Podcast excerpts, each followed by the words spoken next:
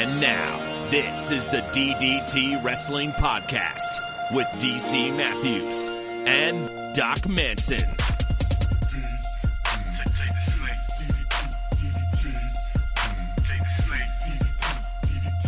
Doc Manson at Doc Manson. We never did consider DDT ASMR. Do you think do you think this is an arena we should we should go down and explore? Well, you, you really sound more like DDT NPR than anything else, DC Matthews at the DC Matthews. Um, would you like a would you like a cup of my sweaty balls? is that a thing from NPR? I thought that was a South Park joke. I th- I thought it was a SNL making fun of NPR joke. Huh.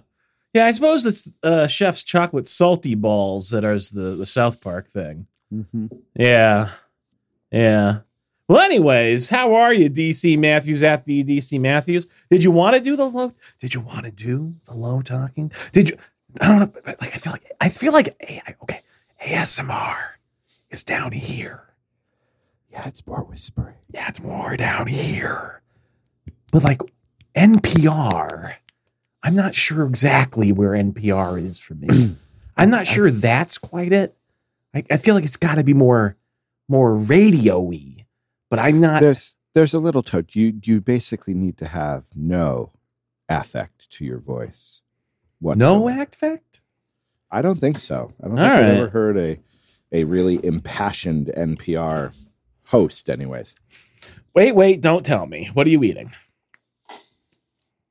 banana pudding. I said, don't tell me. Oh, sorry. That's okay. Uh, banana pudding. Is it good? It looks good. I and by and by that I mean when we used to go down to North Carolina to see family, they would serve this. They called it banana pudding.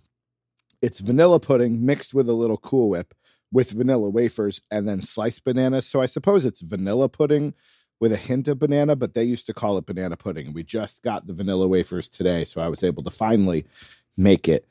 It's pretty damn good. Are there bananas in it? Yeah.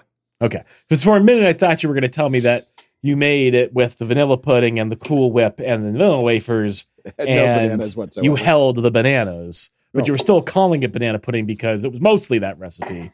And I was going to have to whole- reach through this webcam and try a bite because that sounds delicious. there is a whole banana in this. I almost went with two bananas, but can you can you overdose on bananas? 'Cause I already had one this morning.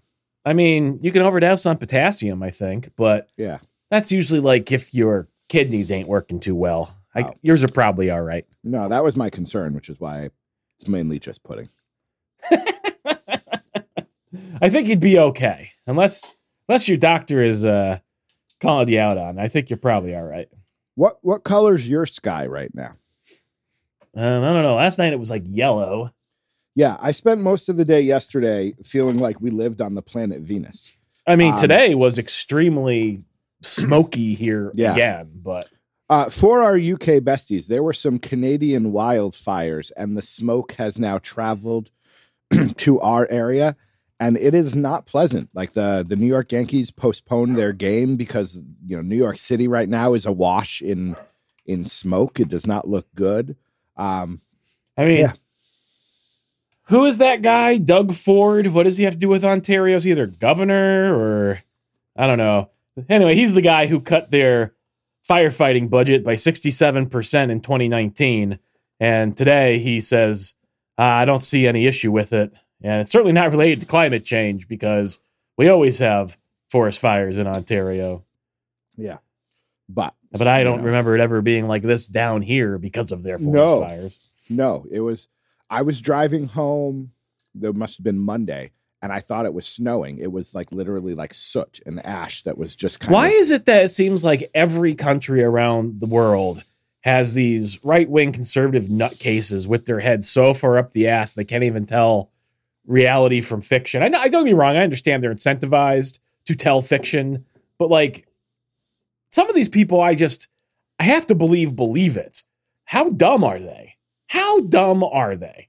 I feel like we reached a point. I don't know if it was in you know with the advent of 24 hour news. I you know, I do feel like that was sort of a tipping point where we no longer focused on what was true. We're we- we're trying to sell entertainment, and we have to fill 24 hours a day. and so at that point, we um, it seems like a portion. I won't even put a number on it. A portion of the world lost their grip on truth Seems like it. Because this is this is a little ridiculous. A little bit. Um, but yes, yeah, it was it was uh it was not pleasant. I went outside to pick my kids up from recess, and uh, I don't recommend it. yeah, just being outside for a minute, it felt like my eyes felt a little smoky. So, hope everybody's staying safe. Hope everybody's well, and those they love are doing well. Did you enjoy recess as a kid? Yeah, I think so. I ran around. I played some games. What was? Do you remember what your thing was? I mean, it depends on how old, I suppose. Um, but like certainly through like middle school, we played a lot of kickball during recess. I was way into kickball. I don't know about if you know it, but I've got these uh, stumps for thighs, let's say. And even back in middle school, I could fucking wail on that thing. It would just soar. I could see that. I could see that. uh, yeah, we. I remember. I remember doing a lot of inappropriate Tatanka dances around this like rock that was at like the end of the playground. Oh, I definitely played pretend with um with firearms and things. I mean, you know, mostly fingers, finger gun style stuff, but I don't think that would fly at all. Never mind Nope. today. Even within the last 10, 15 years, I think that was pretty frowned upon. So Not not allowed. Yeah. You know, we we basically are like you can do like Iron Man and do like a repulsor ray sort of thing. That's okay because that's not real. but but anything that could resemble a weapon that actually exists. I've got a kid who likes to take a plastic baseball bat and put it down the back of his shirt and call himself Negan from The Walking Dead. And I'm like, you're eight. You've got I- problems. I hate that you know that show. Mm. Mm. Mm. Uh, Doc, I don't know if you got my text. I did, and I just I didn't I didn't know how to respond. At first, I was gonna be I, I like my. I, and ultimately, I didn't respond, right? Because I, I just I got I do caught I got too caught up in my own brain where I was like, I can't just write back, cool. This isn't cool news, and I feels it feels callous of me to write back and say, oh, that'll be something good to talk about on the show. So I, I just I couldn't figure out what to say, and then I said nothing. I figured, ah, well, we'll talk about it on the show, Yeah. even though I wasn't expecting a response necessarily. I, Yeah. I know how it goes. Uh, we lost. Uh, we lost the Sheik. The Iron Sheik passed away today, uh, the day we are recording this, which would be Wednesday. You'll be listening to it whenever you choose to listen, and thank you for doing so. Um, but yeah, 81 years old, I believe, was the. Uh, yep, 81 years old. Shared a birthday with with my uh, wife. Interestingly enough. Interesting. Um, but yeah, you know, had become kind of a, I won't say cult figure, but very popular online figure, despite the fact that clearly I don't think he was in charge of his Twitter profile. Not unclear, but yeah, definitely. I think some of that Twitter stuff became increasingly controversial. Perhaps. I mean, I think he's always been a bit of an eccentric, but Oh, yeah, for sure. but I think that Twitter's really sealed the deal on questionable whether or not he was a good human at Mm. times. Um, but again, was he really As writing we- that stuff? As we, I don't know. As we So- find, as we find about most of the people in the wrestling industry. Like I am painting with a very broad brush, but especially of that generation. Can you name one Um, good person in the wrestling industry? Uh, the first name that comes to my head is Bryan Danielson. I don't know if that's true. Yeah. Okay. All right. I don't know if it's true either, but I'll accept that as an answer. You know, I would say Edge, but no. Mm-mm. No, no, no, no. John Cena Doesn't no. seem to be. No, he seems to be a psychopath. So, Yeah. Um. or dare I say sociopath? I don't know about psychopath. Uh. But either way, you know, um, Okay, aren't you going to get the door? uh, I believe there might be a coffee table at the door, which which is going to take some lugging. So I may just let it. Ah, Okay. We we've been we've been uh we've been we've been shopping. Shopping. Um, you know, every time this this sort of thing happens, that uh, you know we lose another uh, one of the wrestling fraternity, if you will. I am brought back to July thirty first. What was that? Twenty fifteen. Oh yeah, it seems to be our legacy. That's it. The the episode that wasn't, and it's interesting that it's it's the Iron Sheik in this time because I know Roddy Piper used to say, "You didn't pay money to watch Hulk Hogan. You paid money to watch someone beat up Roddy Piper," and that argument can be played out uh, depending on what side you go on. But the same thing, you know, the Hulk Hulkamania began when he defeated the Iron Sheik in 1984 and yes, it took off like a rocket after the fact. but I think you needed a guy like the Sheik to be the one that kind of started it off. Um, so you know, very much, uh, you know, not a fan of Hogan, uh, clearly, but um, you know, uh, training for the Olympics, competed for, you know, in the spot for the Olympics. Uh, very long career all over the place. I remember watching him in like you know, on the archives and wrestling in Florida, spinning those clubs over his head, which was always so impressive. Uh, you know, can't say I was a you know huge fan necessarily. And then you know uh, was part of. You were probably watching it this time. Um, you know, changed his changed his name to Colonel Mustafa, and that's really of, how I came to know him. Yeah, all that stuff with um, uh, yep Chin Man. Chin Man. Yeah, Sergeant Chin Man. Yeah, it's a Sergeant Slaughter. Sergeant Chin I couldn't Man. think of his rank, and I didn't want to. Uh, it wasn't coming to my brain for a second there. Um, what were, what did they call themselves uh, when they had their alliance? I remember Slaughter being known as the Iraqi sympathizer. I don't know if I remember yeah. what the group was called. Um, but there was that SummerSlam where you know SummerSlam '91. I want to say it was the it was the match made in heaven and the match made in hell where he uh we get the wedding and then all, the triangle of terror is what Wikipedia says it is. Okay. But yeah, and that you know that's before my time, so I don't recall that as much. But I do remember when I like was catching up on it and being like, "Wait a second, I know that guy." So why did Colonel Mustafa go away? Well, like did he become the Sheik again? Slaughter eventually turned babyface, um, and you know he uh, Mustafa stayed with Adnan and then eventually left WWF and went back to like the independents or whatever. And by this point, his career was I won't even say mostly over because apparently he wrestled until 2010, but that was the last big thing besides the gimmick battle royal. Okay. Did he win that? Oh yeah.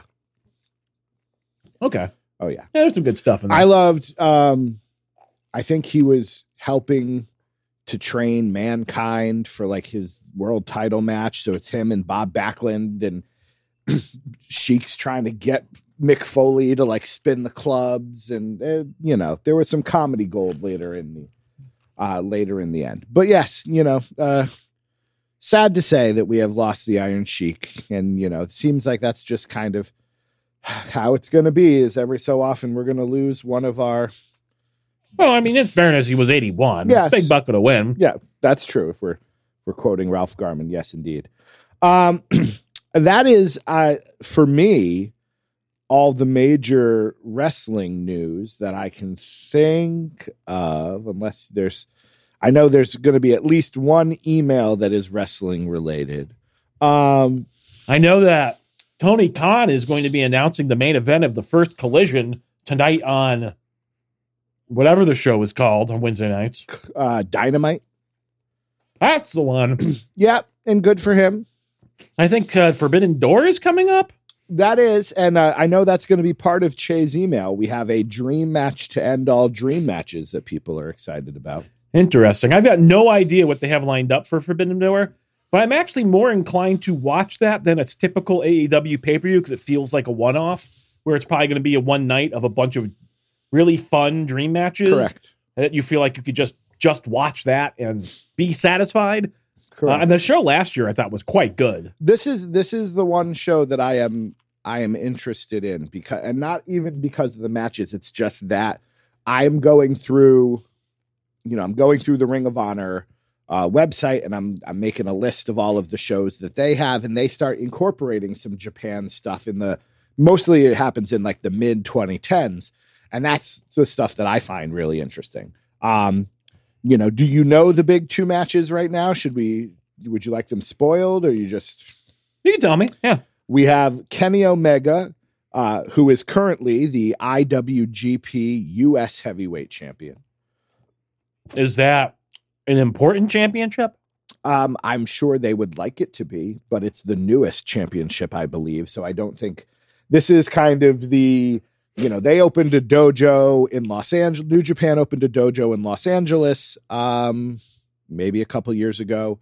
Uh, they started a promotion in, you know, kind of a US based promotion called New Japan Strong. I think this is sort of that, you know, they wanted to have some sort of belt that was mostly defended in the Americas. So Kenny Omega's going up against Will Ospreay, which I'm sure will be good. I'm not wild about either of those guys, but I'm sure it will be good. Um, and the big one is the aforementioned Bryan Danielson, perhaps one of the only good guys in wrestling, uh, challenged Okada from New Japan. The Oh, interesting. so Okada's a guy I feel like I still don't get. I know he's supposed to be awesome. Yep. And I saw him last year, Forbidden Door, and he seemed fine, Mhm. but I don't remember being particularly wowed. And I think I've actually seen him a couple of times at least. And I never remember being wowed. yeah, But I, I think he is he's the Rainmaker guy, is that right? He is the rainmaker. Um, I think he's very good. Uh, but I don't get it. But then again, that's a lot of New Japan for me. I No, fair. um yeah. You know, he is the, he is there the you know the co- the comparison that I've always heard is he is there Roman Reigns. He is there, you know, there there Tanahashi is there. Wow, you just Wow. Did I ruin it for you? I'm never gonna like Okada, am I? his thousand day reign. Um, no, it, it's just he's the you know they always call Tanahashi the the John Cena. Um, you know he's just the latest guy. He's you know been there, stand out again. I think he is a very good wrestler, but I agree with you. I think he is great to put in there against somebody who is more interesting. So Kenny Omega, when they had their great matches, I would argue Kenny Omega probably was the more interesting one. Naito was probably the more interesting one. Um, Ooh, yeah. I just looked at Tanahashi. yeah, I, th- I he was there last year too. Yeah. I think. they're all He was good. they are all very good quality. Well, I remember being impressed by Yes. Tanahashi. Yeah. Okada, I don't think. I yeah. Again, he's not gonna. He's not doing moonsaults. He's not doing you know triple power bombs. but he's a solid hand, He is a solid hand. and perhaps there's some historical like storyline involvements that have cemented his legacy, and Yeah. But again, he's larger than life for that reason, perhaps, Yeah. And that's not something I'm privy to. So I, I, I mean, I guess I, I can understand, Yeah. but but um but yes that is coming up when is that june 25th oh my anniversary um so uh it's a Sunday. That's uh, unfortunate. is it might be. Yeah. but then again let's actually get to to where i was at one point going to go it's a sunday but do sundays mean anything to you anymore Sometimes because this this Sunday in particular, I don't think is going to mean very much to no, me. No, because this is the last week you've got two more days and Yeah. and then you're done uh, for the for the foreseeable future um, you know this is this is doc's summer of jubilee where you know he gets to be actually done and take a break and Can I ask you a question? always See if you follow me on this. okay There's two portions to a course. There's a lecture. There's a lab. yes Four credits. Usually, by default, the assumption is a lab is one of those credits. So three credits lecture, one credit lab sure following you is so the way far. that that's split up in the back. i'm with you all the way All right. So grading structure for the course 75% comes from the lecture, 25% comes from the lab. No matter what the scores in the lecture and in the lab are, you take that score out of 100, you multiply the lecture one by 0.75, you take the score for lab by 0.25, you add them together, you get an overall score out of 100. That's weighted for 75 25, right? Yeah. does that calculation somehow unfairly favor folks who have done poorly in the lecture and have done well in the lab? Does it favor those people? No. Because no matter how you did in the lecture, right? Whether you got a 100 or whether you got a 50 in the lecture, if you get, say, a 100 in the lab, that's 25 points that you're earning towards your final grade of Yeah. 100. That's a flat rate. It's a flat calculation. You're multiplying by 0.25. Uh, I got an email from a student who seemed to think the grading structure was very unfair. And I haven't responded to them yet. And it's been a couple days, and they sent me an email this morning saying, I, I look forward to your response. And I'm just not really interested in responding because it's a very stupid question.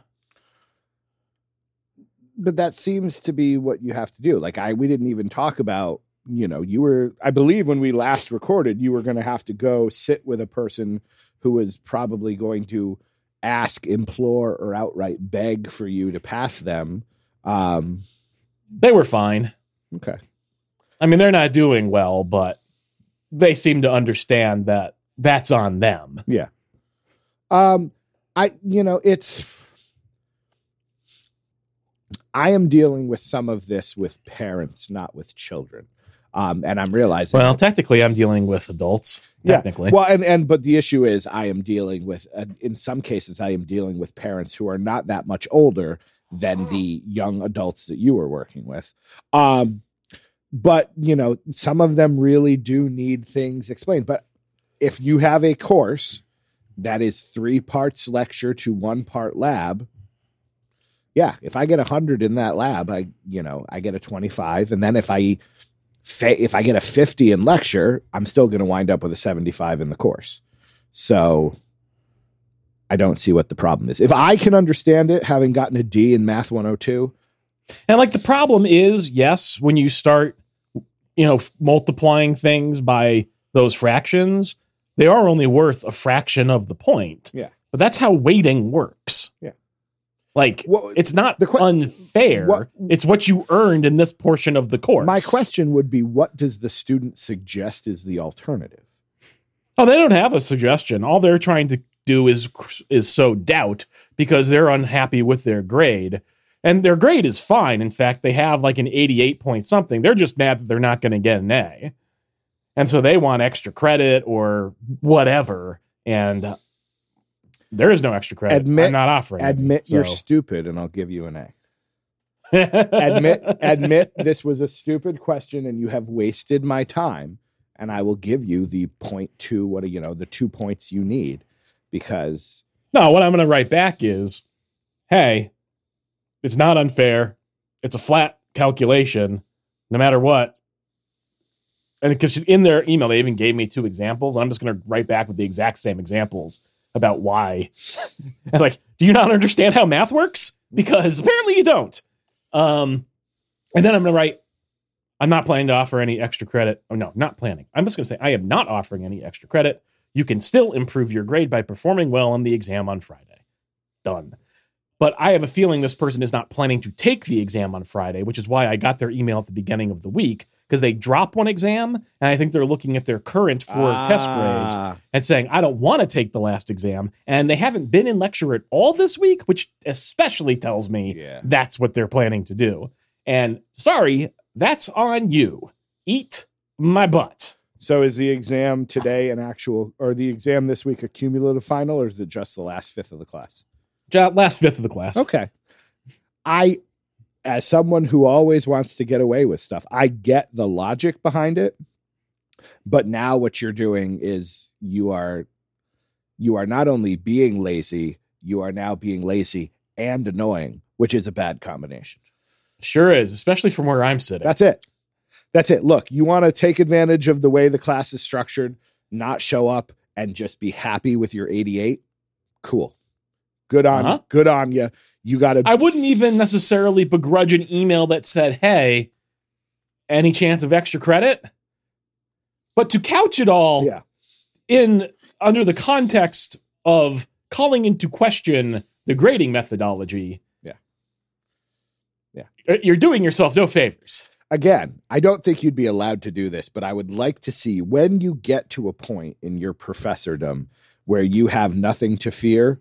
I would like That will never happen. I would but like to see something in your syllabus that's like, look, if This is not a tenure track position, so I will never reach that. if you point. send me an annoying email that is that winds up being stupid, you will actually lose points. I am considering adding something like that to the syllabus, just because the thing that students today love to say, they'll say it to your face, they'll put it in emails, couldn't hurt to ask. I want to put a policy in my syllabus that is the hurts to ask policy. and on the first day of class, I want to call it out. Just so you know, if you ask me questions about any of this stuff, you will lose points. I'm not even kidding. I will deduct points. I think in in that in that um doing it that way, being like, look, if you ask me a question that is answered on this document, you are this this is the part of the syllabus that you need to highlight. You will lose points. And again, make that real world application sort of thing. If I go into an interview and I'm sitting down looking for a job and I ask a question that is answered on their webpage fairly easily, or like I am not going to look appealing to those employers. students really don't get it and they they increasingly just treat everything like a customer service transactional thing Yeah. and it's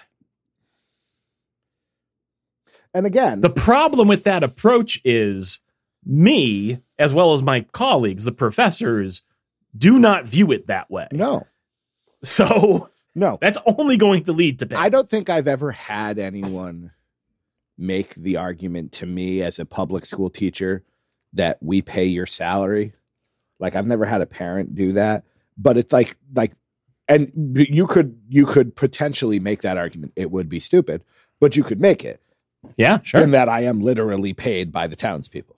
Um, but yeah, the the idea that, and again, where our our secondary education system is not preparing people for the real world, or No. or for higher education in that sense. no you know, higher education is Yeah.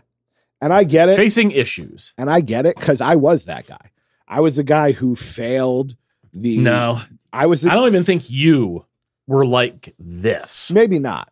Maybe not. There is a sense of entitlement that I don't think I possess. Because I said, Hey, I failed the final. Is there anything I can do about it? The guy was like, Look, you didn't show up for most of the semester. No. And I was like, All right, that's on me. Thanks for your time.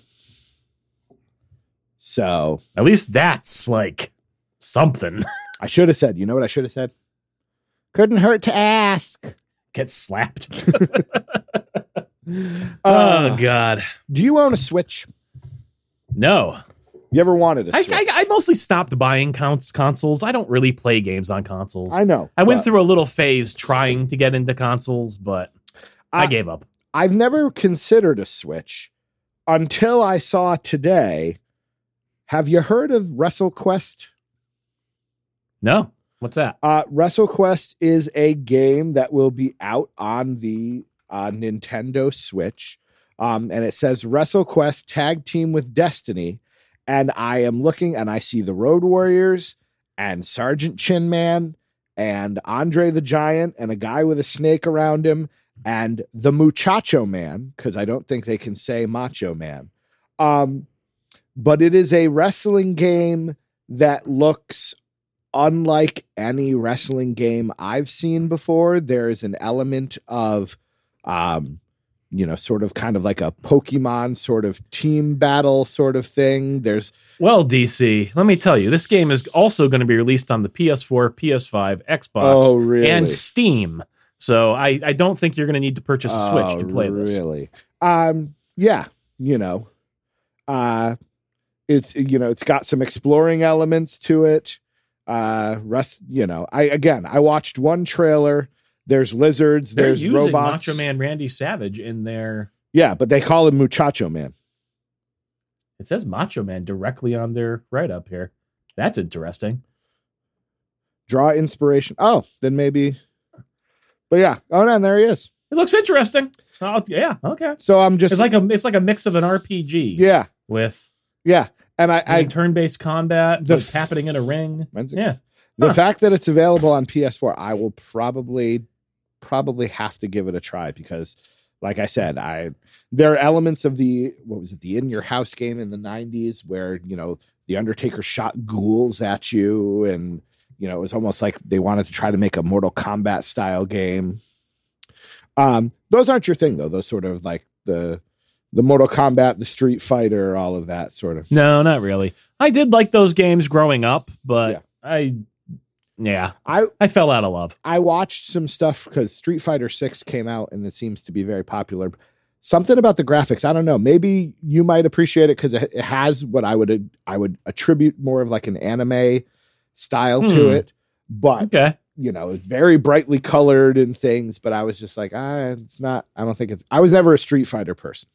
I did like Blanka, but I was never a. Uh, I was more of The most anime character of all the characters. that's true. Although Zangief was good, and the movie. Oh, the movie. Have you You can't even claim the movie is based off the same thing, really. But that's that movie is so good. You've got Jean-Claude Van Damme, Raul Julia. Um, in his last role, right? yeah, yeah. You've got uh, other people. Um, Classic. uh, that's a good movie. That's that's such such a bad movie that it becomes a good movie. Um, but yeah, I saw WrestleQuest and I was just like, you know, it's wrestling. It's a video game. It's I, I'm intrigued, intrigued, intrigued, Alright. intrigued. I'm definitely in the market for a new video game, DC. What happened to the one you were playing? You had one. You were playing. You talked about it just like two weeks ago, maybe. What was it? I don't remember. it wasn't the vampire one. That was the last. I've still been playing uh more recently, I don't know if this is the game I talked about. I've been playing Starship Troopers That's the one. Extermination. That's the one. and you know, it's only been out for a couple of weeks now. Yeah. Um I think yeah, it came out on May Are you 19th. slowing down already? I mean, I've put 26 and a half hours into it. I maxed out the level cap for one of the classes. I started leveling up the other two. It's just a mostly a, rep- a, a repetitious Sure. Multiplayer game, PvE. It's fun. It still is fun, and I am still playing it. But I'm already I am playing it now on the highest difficulty level. Yep. And I don't find it particularly challenging. Um, so and don't be wrong, it is in early access. They just released like a roadmap for a bunch of stuff they want to add. But the roadmap has no actual dates on it. And my guess is we will start to see updates in months, not days.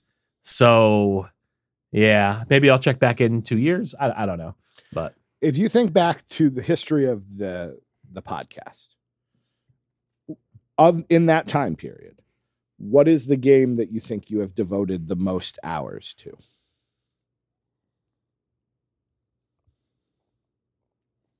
Is it Seven Days to Die? Is it Hades?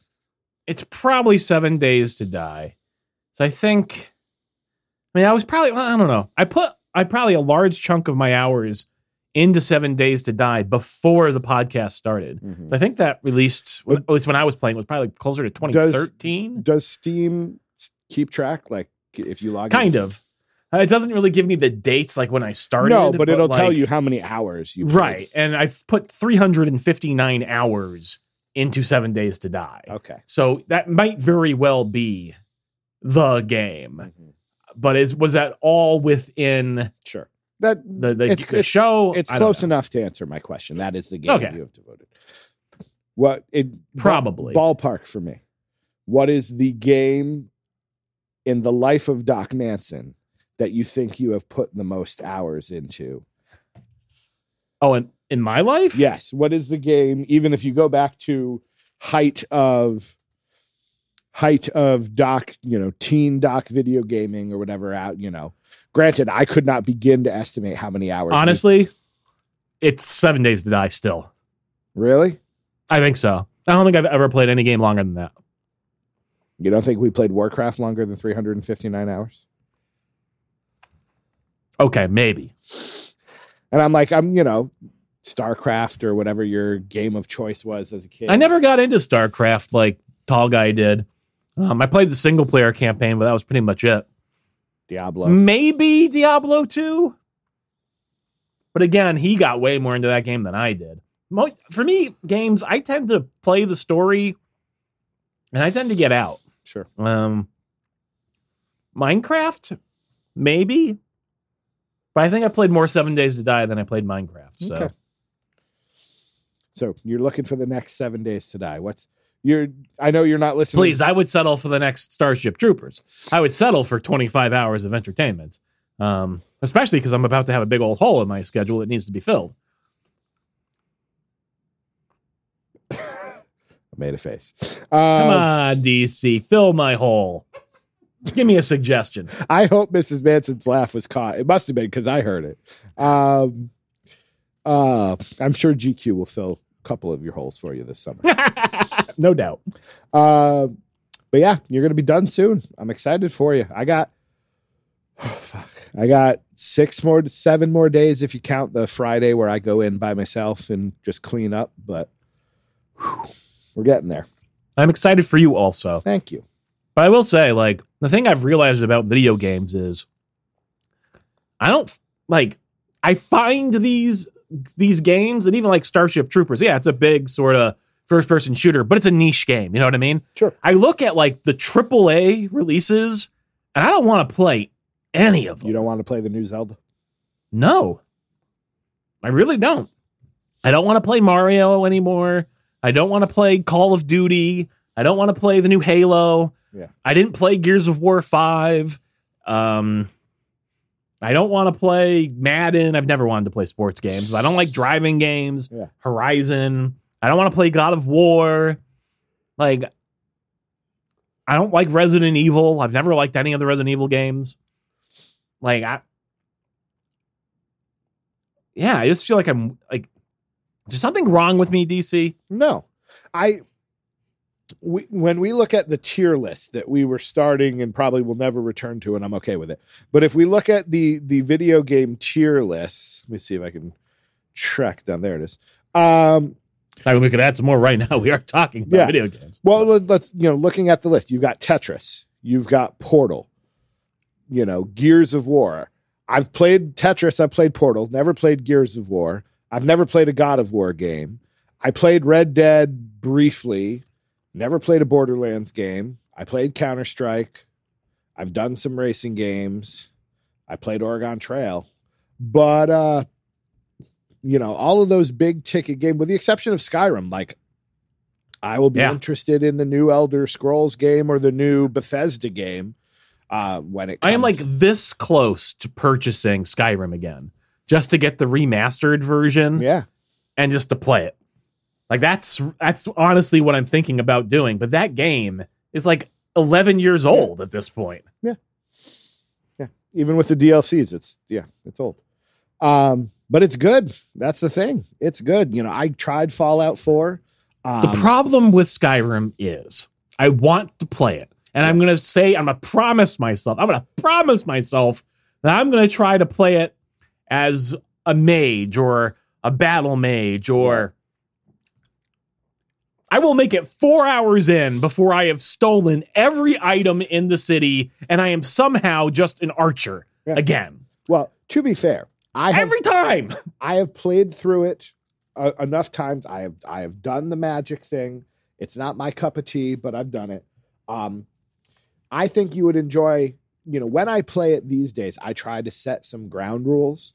Like try playing it unarmed, just for the, even the kill effects of the German suplex. You know, Death Valley Driver sort of thing. Um, I've never been you know, super into thievery or all of that stuff, but I've played the Assassin's Quest so many times. Um, you know, there, there there's elements, there's ways to make it fun in the replay. And you know what? Even when I go back to being a stealth archer, that's still also very fun. Every time I have tried to play that game, I inevitably, even when I try to set ground rules, Yeah. I inevitably end up back there. I just say, well, I really need this one item. I'll just steal this one item. And then I'm like, well, you already stole an item. So Yeah. Steal, steal, Uh, steal, steal, steal, steal, steal, I, steal, steal. I like the you know the content that you know they, there's a whole series of quests that I think were added through mods or whatever. You know those things are fun because there's some of them that like I haven't done. It's 11 years and I've never done this quest line. I didn't even know it existed. All of a sudden I'm in. I'll be honest, I don't know that I ever finished the main storyline of Skyrim. I don't find the main storyline of Skyrim very good. I never I don't bothered. play those games for any of the quest lines. Yeah. Like that's just not what I'm there for. So you tell me there's this whole mod with this whole new story, and yeah, that's interesting, but I also know that's not why I'm there. Sure.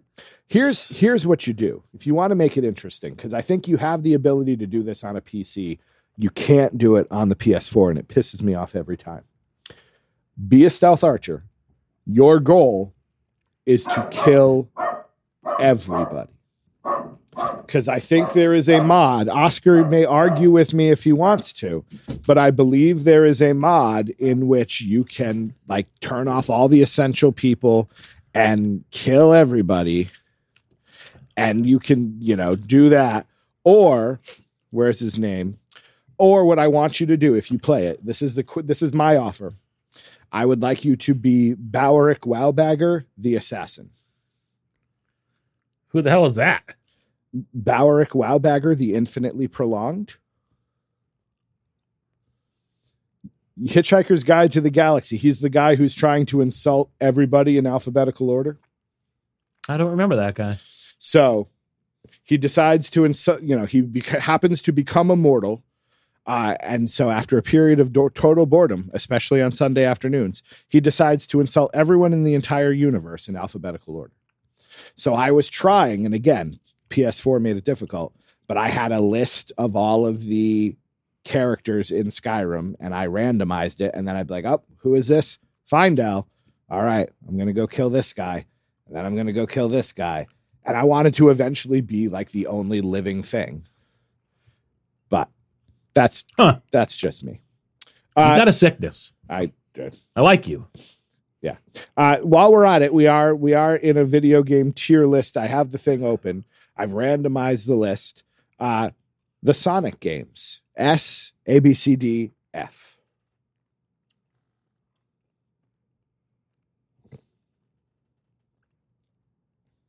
If you asked teenage Doc Manson, Sure. S tier. Okay. If you're asking me today, I'm going to say, and I'm not even going to judge it on the more recent games that have all been bad. I'll just go back and say, I don't think those games were as good as I thought they were. Sure. I don't think they're bad. Yep. But I'll give them a B. All right. They really don't have the the gameplay depth or intricacy of the Mario series. No.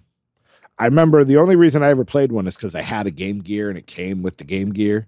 Uh, Oh, that game was especially bad. but I don't remember much about it. Um, you mentioned Call of Duty. Your thoughts on any of the games in the military genre? What's the don't care like bin? The apathy. We could make an apathy one. Yeah, we'll make an apathy. I tier. like I re- well, no, let's actually let's actually rank Call of Duty. Okay. Um there have been so many different games in the Call of Duty series. And obviously it's basic it was basically the biggest video game franchise of all time until things like PUBG and Fortnite came around. And it's Yeah. still very popular, don't get me wrong.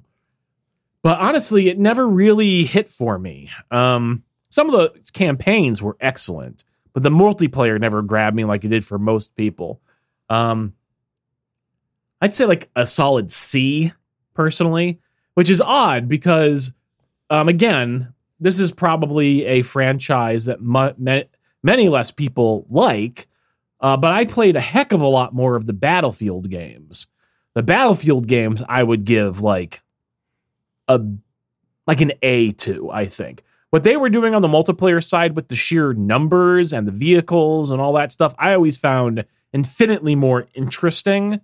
Um, although I can understand why people would like it less. Call of Duty certainly was a tighter experience, but I preferred Battlefield. Why is that? It's definitely the less popular choice. That's all. Call of Duty is definitely way more popular. Than But why did you enjoy Battlefield more than Call of Duty? Oh, What- well, because what the, do- again, what the he just- multiplayer had may, way more uh, characters that could play simultaneously. Um, so like it was very large teams. Yeah. 32 versus 32, 64 versus 64. Okay. Um, there were vehicles, there were planes, there were tanks. None of that stuff's in Call of Duty. All right. All of a sudden, I got the urge to play Unreal Tournament. Yeah. Uh, last one Star Wars games. Again, they kind of reach the gamut. I know they've had some kind of more military versions or the. Uh, you want to go back to like X-wing or Tie Fighter or even this is like these are real early games, right? This is like super early stuff. Where like Dark Forces, Dark Forces Two. I think those games are a lot of fun, but they're probably like B level games, Sure. and I haven't really had any interest in those games in a long time. I know there's a current franchise that people are really way into. I think a new one just came out, Jedi, Yeah, Jedi Survivor, or something. But yeah, no interest in playing it, honestly. That's probably mostly because I just I just do not care about Star Wars anymore. Sure. Like that's the thing that happened, not just with superheroes, but like Disney buying up these franchises and just turning them into like mo- a, a movie every 6 months to a year, like I just don't have the ability to care about these things anymore. Yeah. Uh, Jedi Survivor, you know, I've seen some clips. It's similar to God of War in that it seems like you could just watch somebody play it on YouTube and have a very similar experience. Because And it's funny because as I told you earlier, I like the narratives in games. Yeah. Like, but maybe that's one of the reasons why I'm not interested in AAA games. That is what I like to do. But yes, my experience watching someone else play it is not that different and No. in many ways is preferable because I just want to see the story. I don't want to lose and have to try again. And like, Yeah. you know what I mean? Like, hey, it's well, that that's the whole my whole thing with video games. That's why I enjoy a game that has cheat codes because then I can enjoy the story and I'm not going to enjoy dying at the same place for times. Like the idea of Elden Ring, I watched Markiplier try to like he played like a 2-hour stream to try to beat one guy. And he eventually did it, but it took him 2 hours. And I was like, that does not appeal to me at all. yeah, I'm like Dark Souls, "No, Elden Ring, none of those games. No, thank you. You know, yeah. Don't get me Um, wrong. As a kid, I loved hard games, but that was because that was I had one game I got for my birthday, Yeah. and I was going to play it for the next eighteen months until somebody gifted me another game. You know, today I understand the appeal, but it's no longer for me. Yeah. No. Nope. I want a video game like that I had again. Something where I can play Skyrim and never play the main story and it doesn't matter. With the exception of creating your own lightsaber, which I guess cool from a creation wise, you know, and maybe you can change the look of your Cal, whatever Cal Kestis or whatever the name is. Uh. Otherwise it's Yeah. it's it's the same story. Uh, well, all right. So we will we will continue to pick away at that. I assume uh, we're heading straight to the emails, unless you would like a quick hypothetical. I'm open. Yeah, let's head over to the emails. I guess. All right. We do have five of them. Podcast at ddtwrestling.com. Uh, the first one, and thank you to Nate uh, for sending the reminder in the bestie chat. I was not on Twitter at all, so I was not paying attention. Email, email. Uh, sorry, I went chasing down the fifth. Good email. It wasn't it. afternoon, DC and Doc. I'm going up north this weekend with some friends to visit more friends. We're going to see the new Spider-Man movie on. There's a new Spider-Man movie coming out on Friday. uh, across the Spider Verse. Those are the animated ones. yeah, the second of the Spider Verse. I didn't see the first one. I heard it was good, but It's mm, it was good. I would recommend it. Yeah, uh, on Friday, and to do some hiking and exploring on Saturday should be a good time. Have you guys ever gone camping? oh, Nate. Oh, Nate. Would you do it again now? Nate. Oh, you are priceless. Uh, So, uh, it- I have gone a- camping as a kid. Uh, and no, I would never go again. I hate the idea of roughing it. no, Um, thank you. I have gone camping. My dad and I went to Cape Cod. We went camping twice, I want to say, in my probably younger teenage years. Um, you know, I I don't remember the problem I had um was I think one time the bathroom like the stall doors didn't have locks so I didn't feel comfortable Okay, yep, yep. you know so that was a long 3 days. Um but and you know the the shower situation is weird where you're putting quarters in and doing all of that. The actual being in a tent on a cot sort of thing that i didn't mind. Um would i do it again now? No. I, I don't think so. You know would i would i go camping in like my nephew's front yard if we like got a tent and like you know we took the nephews and went into the tent and went camping that i would do would I go to a campground and pitch a tent? No. I would rent a, a recreational vehicle, though. I don't think that's exactly what they're asking, but DC would not pitch a tent. no. I'll let someone else pitch my tent, but I will not pitch my own tent. DC, what have you found most surprising upon your rewatch of 2000s wrestling? Uh, I've been big into it. I'm back. I'm back in. I've gotten through. Do I need to arrange an intervention for you? No, no, it's not that bad. I can All right. Well, let me know if it I gets can out of hand. stop anytime I wanted to. I've only, you know, covered, you know, maybe three months worth of 2003 in the last week and a half or so, two weeks probably. Um, what I find most surprising, uh, I think we talked about it recently. The sheer amount of talent that showed up all at the same time within the span of 12 to 18 months, you get Cena, Lesnar, Orton, Batista, Chris Daniels, and granted, Chris Daniels had been wrestling before, but kind of like you know into the into the zeitgeist. AJ Styles, Samoa Joe, Daniel Bryan, um, and that's the you know sort of the upper echelon. You could throw in your Paul Londons and your Brian Kendricks and you know people of that um, as well. Uh, uh, but then you know now they're trying to make the Basham brothers happen, and it's it's not going to happen.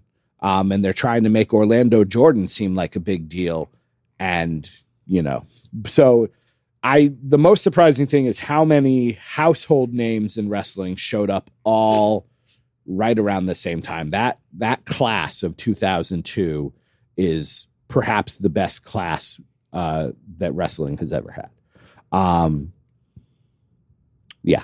Doc, what is your favorite meta horror movie and horror comedy of all time? I think one of those we know the answer, but Yeah, this is a real. There's actually, I mean, don't be wrong, a meta movie and a comedy are definitely different genres, but there's definitely a lot of overlap also. Um, my favorite horror comedy of all time is The Evil Dead 2 Dead by Dawn. There's the one. yeah, there's no there's no question about that. Um, my favorite meta horror movie though, I don't know. Um, there's a lot of good ones. Um, trying to think. There's there's there's a lesser known movie that I I won't say is particularly well made. You know, it's it's basically an independent shot on video film, but has a lot of really clever ideas in it. Special effects are garbage, um, but it kind of got popular post Scream. Like I would say, like even like a decade post Scream because it did a lot of the same stuff earlier. Um, that movie I think is called "There's Nothing Out There," and I I only watched that movie back in college. I haven't seen it in a long time, but I remember thinking it was fun. Um, so I I mean, I think would definitely. Rec- I don't know if I would say that's my my favorite, but it is notable for for doing it before Scream did it.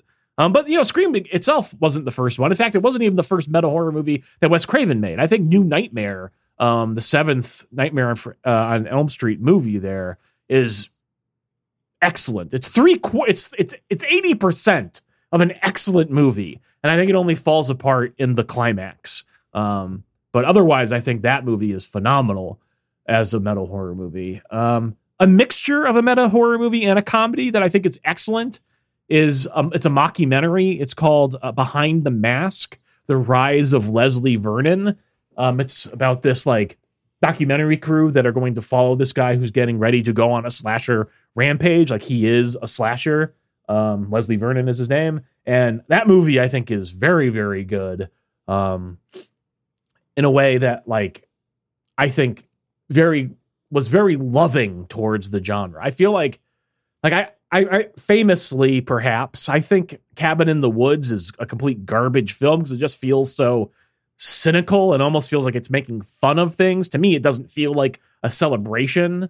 Um, I feel like Cabin in the Woods just kind of feels like Joss Whedon like being smarmy about it. I've I, it never clicked with me. Again, I realize that's an unpopular opinion. People love that film.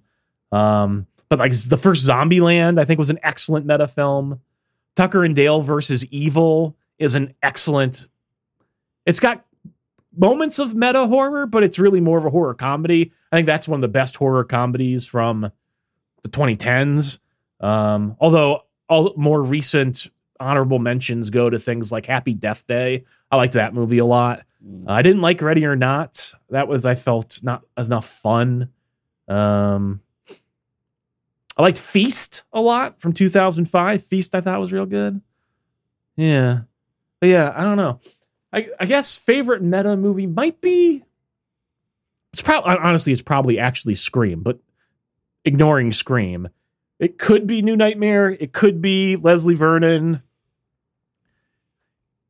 John Carpenter has a really good sort of meta film too, called In the Mouth of Madness, which I've always really liked. Sam Neill's in it.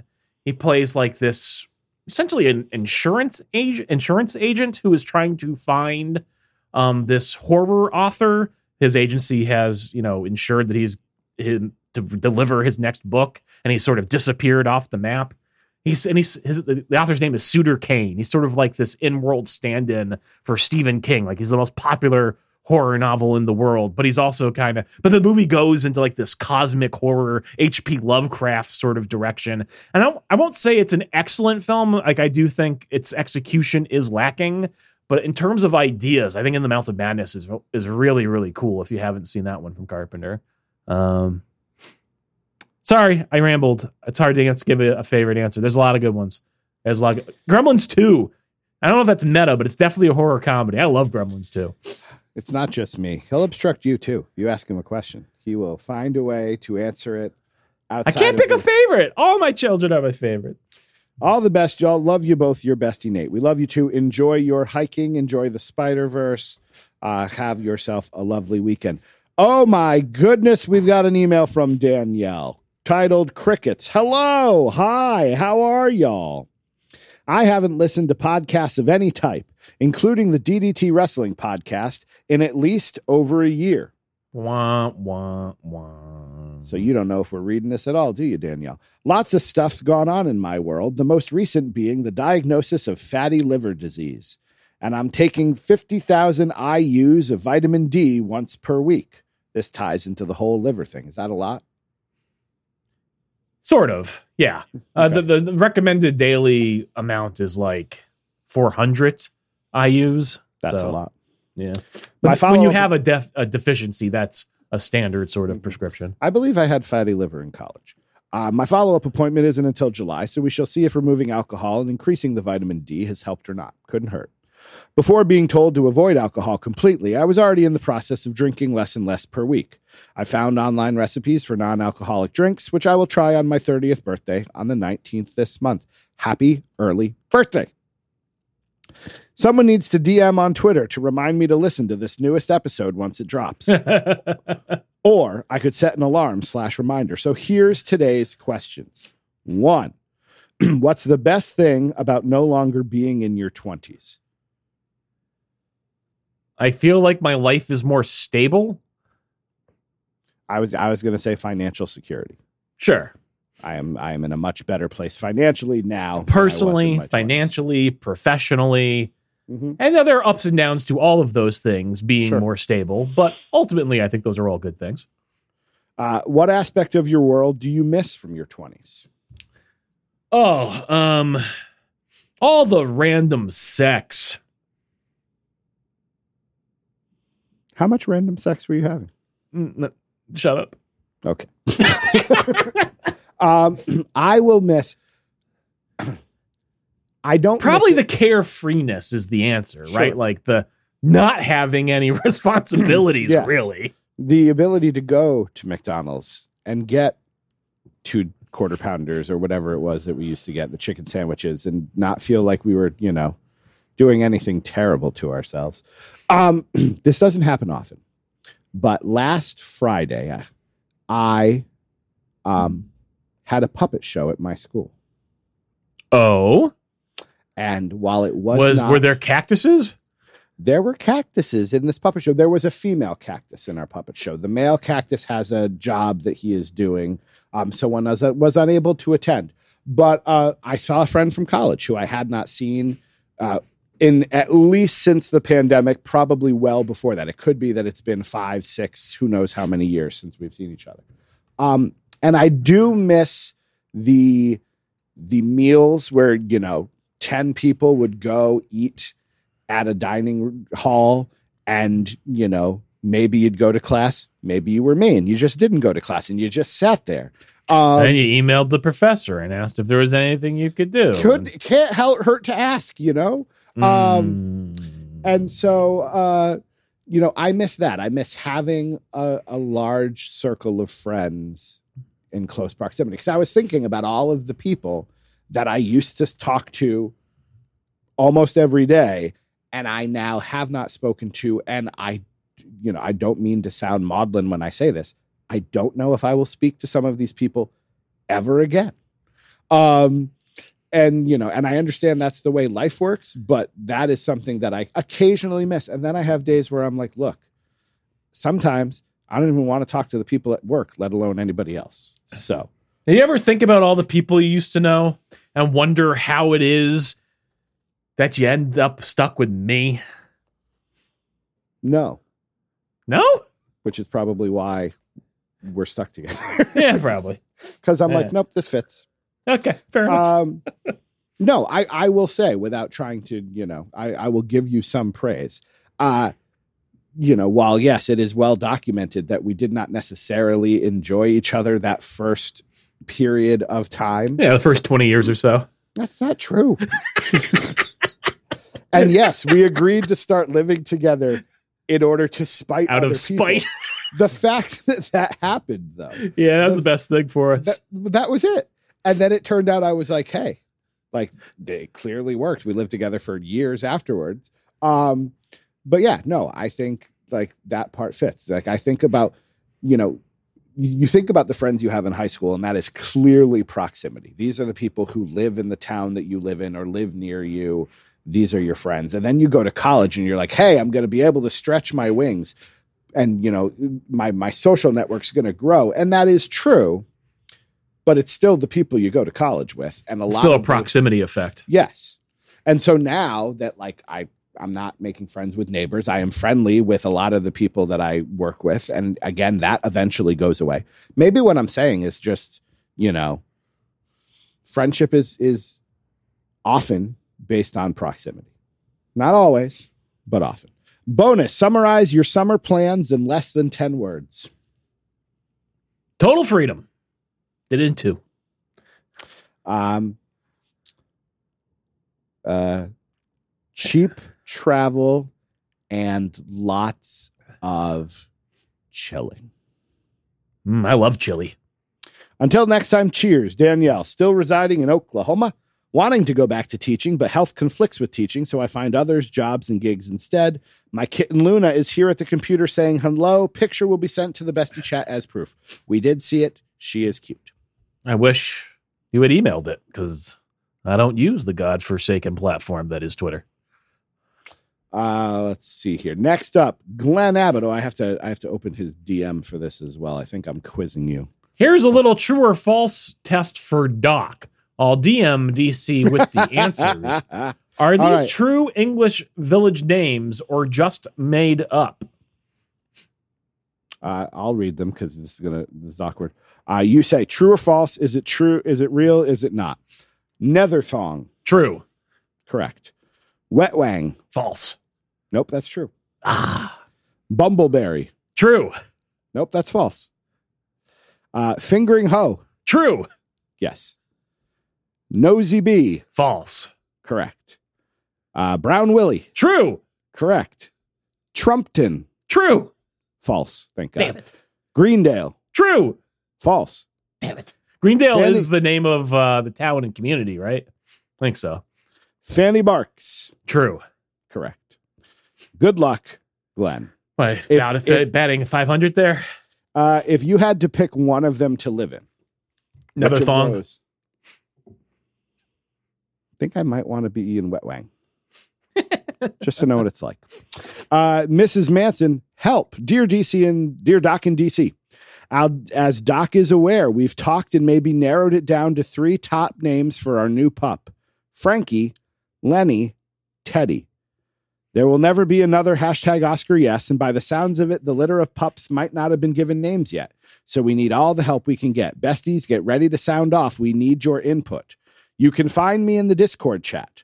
Also taking other name suggestions as well. What are top dog names from across the pond? He's probably going to need a hashtag too. So much to consider. Thanks much, Mrs. M. I don't like Frankie or Teddy. No? Uh, I like Frank because uh, Oscar's name is Oscar. And so if Oscar is Oscar Meyer Wiener, then Frank is Frankfurter. why don't you just And Frankie is also like a Frankenstein connection. So, you know, you go See, that would, way too. I would think you would go with Freddie, I prefer Frankie for the Frankfurter connection. not for the Freddy Krueger connection. Put him in a little sweater. Nah. Got him a little dachshund hat. Don't get me wrong. Like, I'd like to name him after a horror character, but I feel like it's a little too on the nose. I feel like that's too cute in some ways. Ernest. Love it. Love it. Okay, that's my suggestion. You name him Ernest, but then you can call him Ernie, so you have the cute two syllable name with the E at the end, which Frankie, Lenny, and Teddy, obviously, that's what you're going with. You go with Ernie, and every time you try to get him to do something, you say, you know what I mean? Vern. Yeah, there we go. Uh, but yes, head on over to the Discord chat if you want to chime in. Our final email, which came right before the podcast, was from Che Wrestling. Evening, gents. I know this isn't much of a wrestling podcast anymore. Hey, we talked about Okada plenty. But in the world of wrestling, we're getting some top notch matches. Omega v Ospreay are about to run back what many saw as match of the year. Daniel Bryan versus Okada is on the cards. KO versus Gunther was given away on a random Raw. That is true. Has wrestling peaked? Cheap, easy to watch, tremendous athleticism. Yeah, the storytelling isn't as consistent or wild as the Attitude Era. Fans aren't as enthusiastic as the Monday Night War days. We now live in a world where everyone wants the best on offer instantly. Then we want to move on to the next thing. For me, wrestling has certainly picked up quite a bit the last few months, and I'm getting the bug again. Hoping you're both well. All the best, Che, sent from Outlook for Android. Um, has wrestling peaked? That is a question that could require multiple podcasts to answer. I, I think wrestling peaked a while ago. I'm going to be honest, though. I think entertainment peaked a while ago. Says the person who today said they're done with Star Wars, they're done with Marvel, they're done. Everything Yeah. is just this overproduced, like corporation, like it, like none of that stuff. I feel like has any creativity in it anymore. Like Marvel movies, they literally start animating the action sequences 18 months before they even have a fucking script. They write these movies around what the effects houses make up on a computer screen.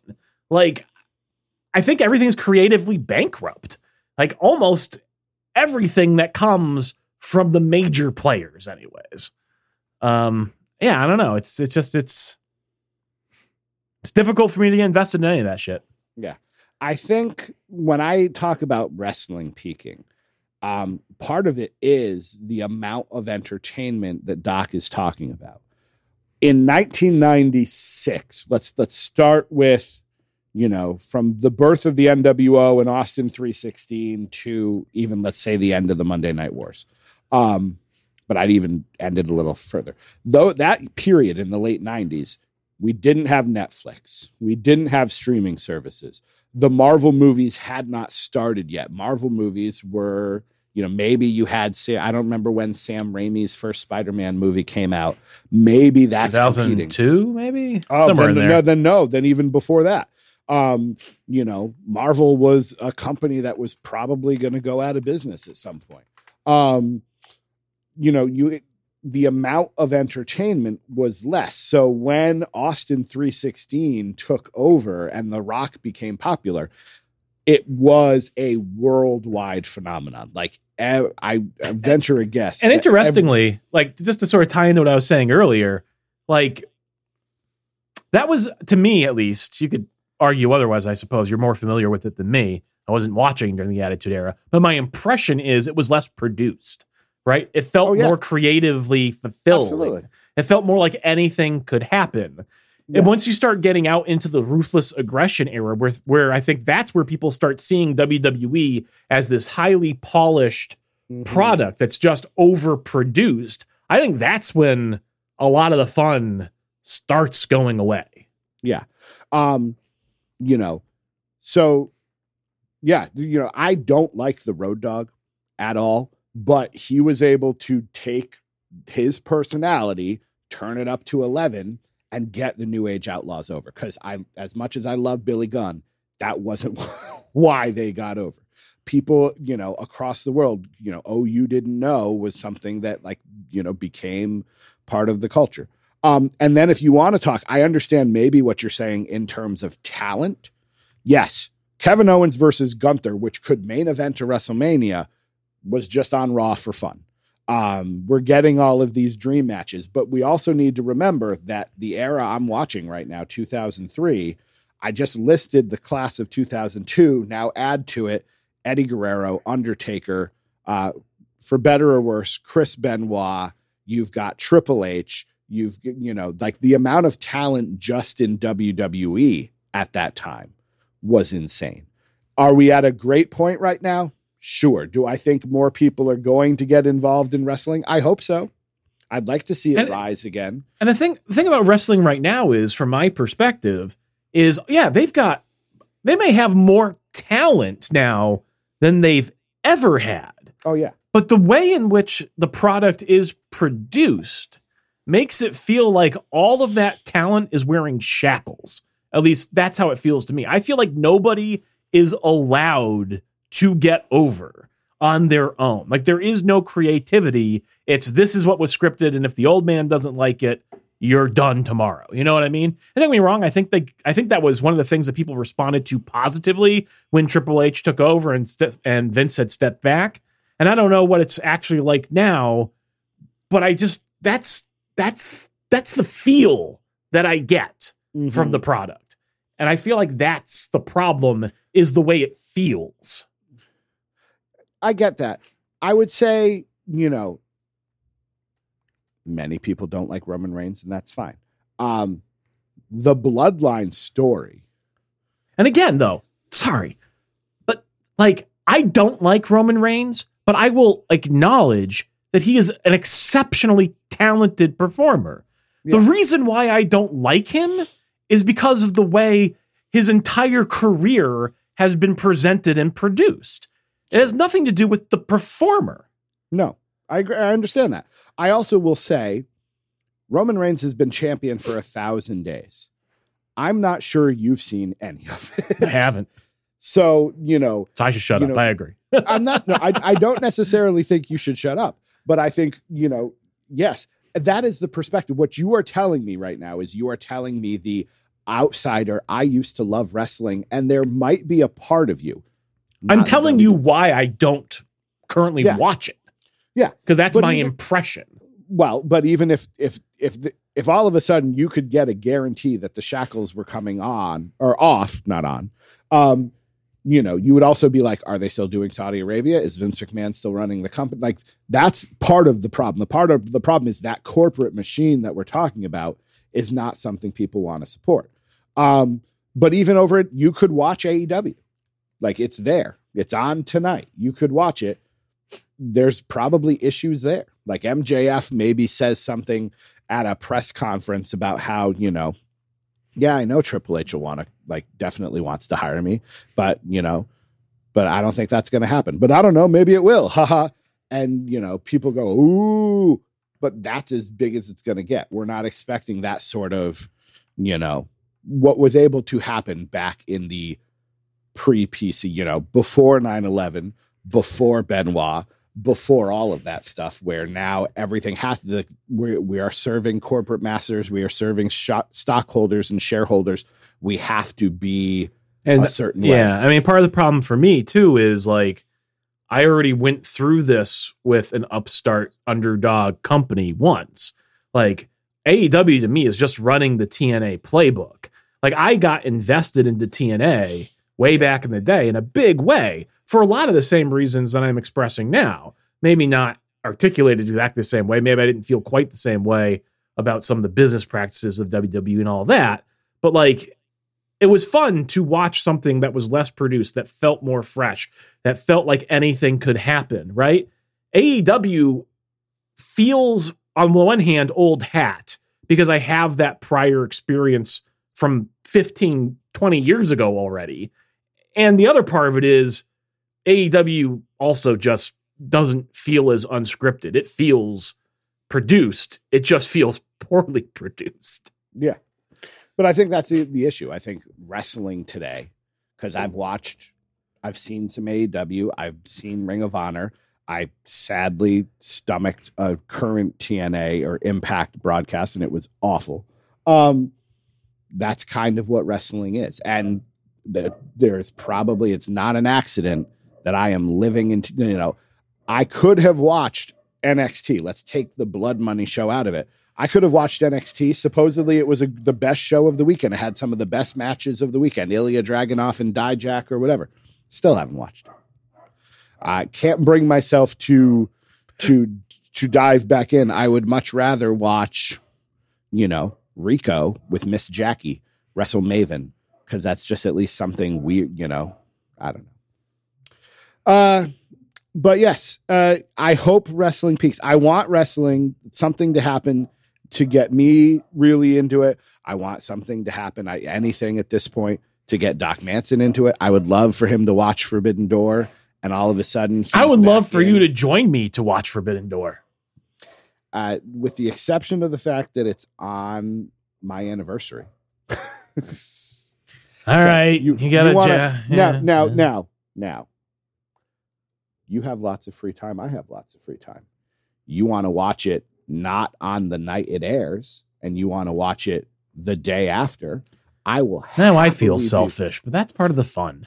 I understand, but I'm just saying I will happily be there that Monday morning. Understood. So, uh, let me understand your piece of positivity, please, Doc Manson. I think I know what it's going to be, but what's it, it going to be?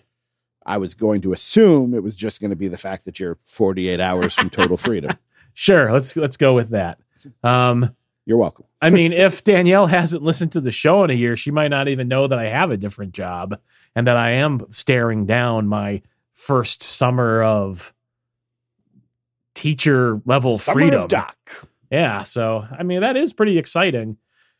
I must say I don't really have any plans. Like I, I'm going on vacation the first week, but coming back, I've got like yard work to do, but like nothing firm. And I think but that's okay. That the, but that's the idea. Yeah. The idea is that you're not supposed to. I want to find a uh, video game. And I wish I had something specific that I could name here as my piece of positivity. For now, I'll keep playing Starship Troopers because it is fun. And I am now leveling up the operator class, which has one, a sniper rifle, which my hunter had, which I liked, but they also have healing abilities, which I also like. So Maybe I'll get back into that. Maybe I'll give it a solid 50 hours before I'm done. We'll see. UDC, how about yourself? What are you doing right now that you're really loving? Right now, I'm trying to type left-handed best independent video games. I I, I love that. I'm going to try to think. I'm going to go on and do a cursory Google search and find the game that you don't know about. Best of luck. Yeah, that's it. Um, I want to shout out uh, my good friend Joe um, Trader Joe's, that is. uh, we, you know, there is a Trader Joe's in our local area. Um, and we have gone there a couple of times recently. And one thing that I've enjoyed is we're just trying stuff. And I just want to, I'm, I'm specifically shouting out the Trader Joe's turkey jerky, which is amazing. Um, and I, my wife went recently and bought me three bags because she loves me so much. Um, but the turkey jerky is good. But we got latkes from there, which were quite good. Uh, we have got what else did we get? Their chocolate covered pretzels we already knew were good. Um, there's an apple strawberry like energy bar thing that I enjoy. Um, but yeah, like the you know the stuff at Trader Joe's, I I forget sometimes. You know, I get into the rut of I eat the same things, and I try to think that that's the healthy way to do it. Is if I you know try to take the fun and variety out of food, it you know becomes less of a exciting thing and just more of a nutrient sort of thing. But going there and picking up three or four new things and then try garlic naan crackers are excellent. Um, yeah, I'm a fan of the Trader Joe's products. So if you happen to have a Trader Joe's near you and you don't uh, pay them a visit, I suggest doing so. That would be my piece of positive. What's your what's your go to? I know you sometimes go to Trader Joe's. What's your what's your what's your favorite thing to get at Trader Joe's?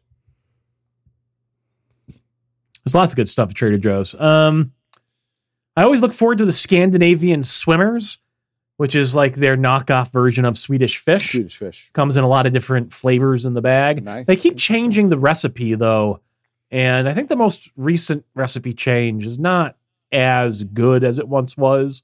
Um, but I still look forward to those. Um, I also like their Dunker cookies. They're sort of these elongated cookies, and like the cookie itself has, I think, a little bit of coconut. Uh, I don't know if it's just coconut oil. I don't think it's like actual coconut. It's got a little bit of that coconut flavor, and they sell a version where the bottom is dipped in chocolate. Ooh, Mwah. nice. Delish. Those are quite good as well. Um, also, they sell bags of snacks, right? All sorts of different snacks. One of them that they sell is these little things. Uh, they're called, I think, sesame sticks. They're just little, Mhm. and those are delicious. I love sesame sticks. They're so good. The one miss. There's been one thing that I, I did not enjoy.